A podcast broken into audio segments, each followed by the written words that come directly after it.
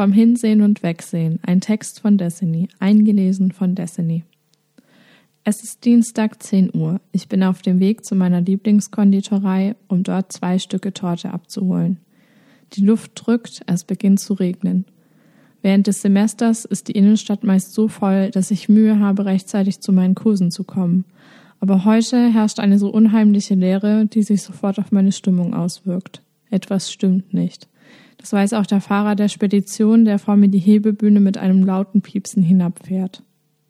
An einem gewöhnlichen Tag wäre dieses Geräusch wahrscheinlich zwischen all den Menschen und dem Lärm untergegangen. Jetzt kann man sich ihm unmöglich entziehen. Es schlägt regelrecht gegen die Schädeldecke, bettelt um Aufmerksamkeit.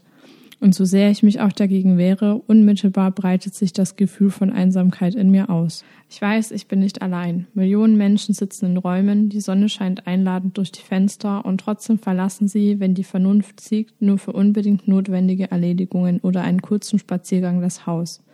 Manche von ihnen geben online Tipps, wie man die Zeit zu Hause sinnvoll nutzen kann, um nicht in einen deprimierenden, sich immer wiederholenden Trott zu verfallen.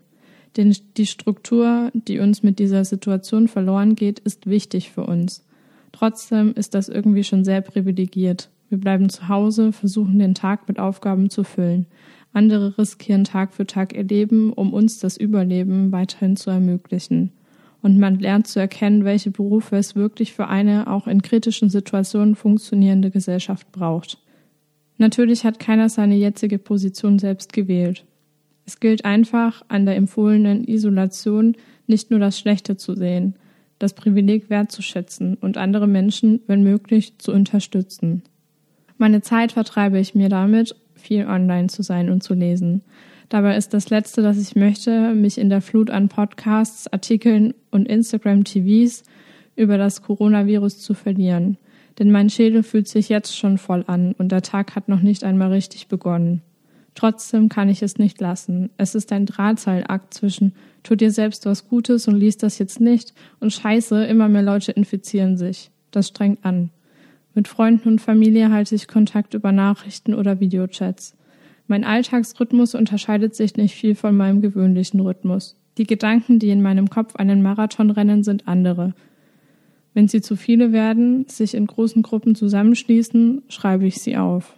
Ich ertappe mich selbst, wie ich frage, können wir nicht irgendwas anderes gucken? Selbst meine geliebten True Crime Dokus werden mir zu viel. Zu viel Grausamkeit, zu viel Leid. Wenn ich jemanden brauche, der mich von den Stimmen in meinem Kopf ablenkt und mich inspiriert, höre ich Podcasts. Und vor allem jetzt klicke ich mich fast routiniert zu ausgewählten Folgen durch. Alle anderen Folgen, die ich dabei überfliege, haben etwas gemeinsam. In jedem ihrer Titel steht das Wort Corona. Wut keimt in mir auf. Ich möchte endlich etwas anderes sehen, etwas anderes hören, denn ich kann es nicht mehr hören. Dass das sehr naiv ist, ist mir bewusst. Und wie ich diese Zeilen tippe, verstehe ich, dass es mir genauso geht. Ich kann die Augen und Ohren gar nicht vor dem verschließen, was gerade passiert. Denn egal wie, es wirkt auf mich und meinen Körper. Schon der Blick aus dem Fenster genügt, um zu sehen, dass etwas anders ist.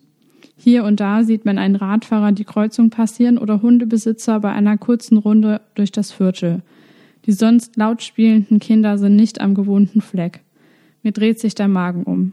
Durch das gekippte Fenster höre ich nur das Zwitschern der Vögel in den Bäumen.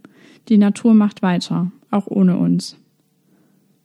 Es gibt so vieles, über das ich diesen Monat hätte schreiben können. So viele Themen, die mich beschäftigen, mich gar wütend machen, so viel mehr Aufmerksamkeit verdient hätten. Und doch schaffe ich es nicht, über etwas anderes nachzudenken. Ich frage mich, weshalb das so ist. Warum ich dem Virus, das eine Decke über unser Land legt, alles und jeden zum Stillstand zwingt, uns drängt, in den eigenen vier Wänden zu verharren, so viel Platz in meinem Kopf gebe.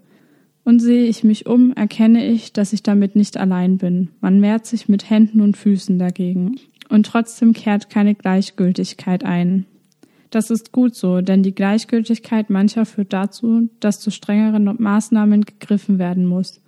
Lieber sitze ich den ganzen Tag auf dem Küchenstuhl und schiebe Gedanken von rechts nach links, spreche über meine Sorgen und schreibe sie auf, als meine Sachen zu packen und mich mit Freunden im Park zu treffen. Warum man letzteres nicht machen sollte, hat aber Luca schon perfekt in ihrem Beitrag zusammengefasst. Es erfordert vielleicht etwas Kraft, um sich an die neue Situation zu gewöhnen. Deshalb gilt es, sich selbst die nötige Zeit zu geben. Nehmt eure Gedanken, Gefühle und Sehnsüchte wahr, akzeptiert sie, schreibt sie auf. Redet mit anderen Menschen darüber, tauscht euch aus und helft einander. Haltet euch an die Regeln, denn es gibt sie nicht grundlos. Und wichtig ist auch, dass man hinter den Möglichkeiten, die online gerade kursieren, wie man Zeit am sinnvollsten nutzen kann, keinen Zwang sieht. Ihr seid keine schlechteren Menschen, weil ihr heute nicht in der Stimmung wart, eure Wohnung zu entrümpeln.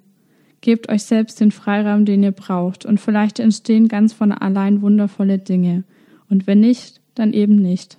Bleibt euch selbst treu. Destiny ist 21 und lebt liebt in Leipzig. Sie ist voller Neugier für das Leben mit all dessen Höhen und Tiefen. Wenn sie nicht Tee trinkend über genau dieses philosophiert, tanzt sie durch die Welt oder steckt ihre Nase in Bücher. In ihrer Kolumne Zeitgeist in dreht sich alles um Themen, die uns grübeln lassen, über die offen zu reden aber schwer fällt. Sie möchte ihre LeserInnen sensibilisieren und motivieren, für sich und andere stark zu sein.